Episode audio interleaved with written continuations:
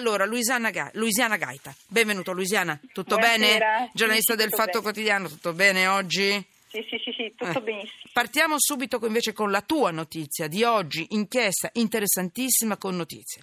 Classificazione sismica degli edifici. Ecco le nuove linee guida. L'obiettivo è incentivare i piccoli interventi.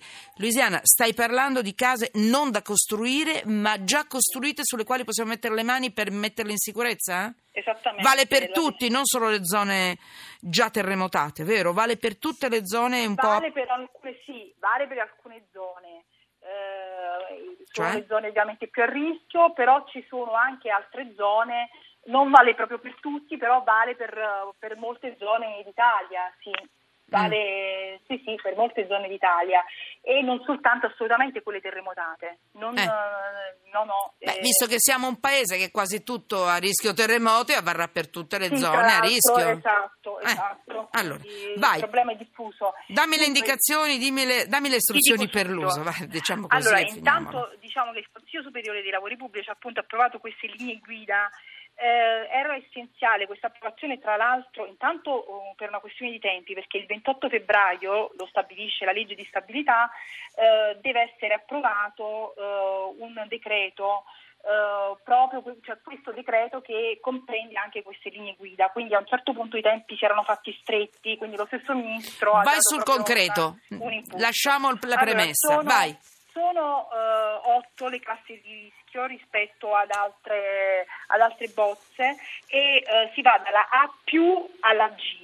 Ehm, che cosa succederà? Che eh, i tec- ci sarà un periodo di formazione per i tecnici professionisti e ehm, a seconda di vari indici, non entriamo troppo nel tecnico, quindi si va, si va dai costi di ricostruzione in caso di terremoto alla salvaguardia di vita, quindi anche alla pericolosità sismica del territorio, si eh, fa una classificazione, di, una diagnosi dell'immobile allo Stato.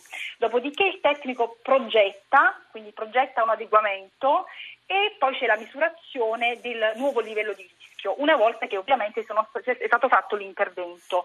Perché sono importanti queste classi di rischio? Perché consentono di avere anche, ehm, perché è importante il documento? Perché consente di accedere agli sgravi fiscali. Attualmente gli sgravi fiscali, quelli previsti, sono, vanno dal 50% fino a 96.000 euro a unità immobiliare che sono detraibili in 5 anni e questo al momento è quello che, che c'è, che è disponibile, ma in realtà in, pre- in previsione c'è- si può arrivare anche al 70 e all'80% a seconda che si ha uno scatto in più, quindi un miglioramento di, di una classe o di due classi, quindi o 70 o 80%. Però fino a quando appunto questo documento, questo decreto Certo. poi non sarà approvato, Ecco, allora aspettiamo non, non era- punto. rimaneva sulla carta. Va Quindi bene. Per questo è importante Eh, certo. l'approvazione di È molto documento. importante. Luisiana, io ti ringrazio, stupendo. Sai che io non ho capito niente. Forse sono la più oca, la più scema, sicuramente sì, di tutto il paese con a rischio terremoto. Ma è un inferno mettere le mani in questo. Comunque, grazie Luisiana, il pezzo è sul, sul, eh, oggi sul, sul- sul tuo giornale. E, Luisiana, grazie però. No, Eh, io, io ho scelto questa notizia perché anche, no adesso al di là dello scherzo che non ho capito un tubo, anche oggi quando l'ho letta, io capisco che non è semplice, che è abbastanza complicata, però, però può servirci a capire che intanto qualcosa si può muovere e si deve muovere per mettere in sicurezza anche tutto quello che non è stato già masticato e triturato dagli ultimi brutti terremoti. Facciamolo.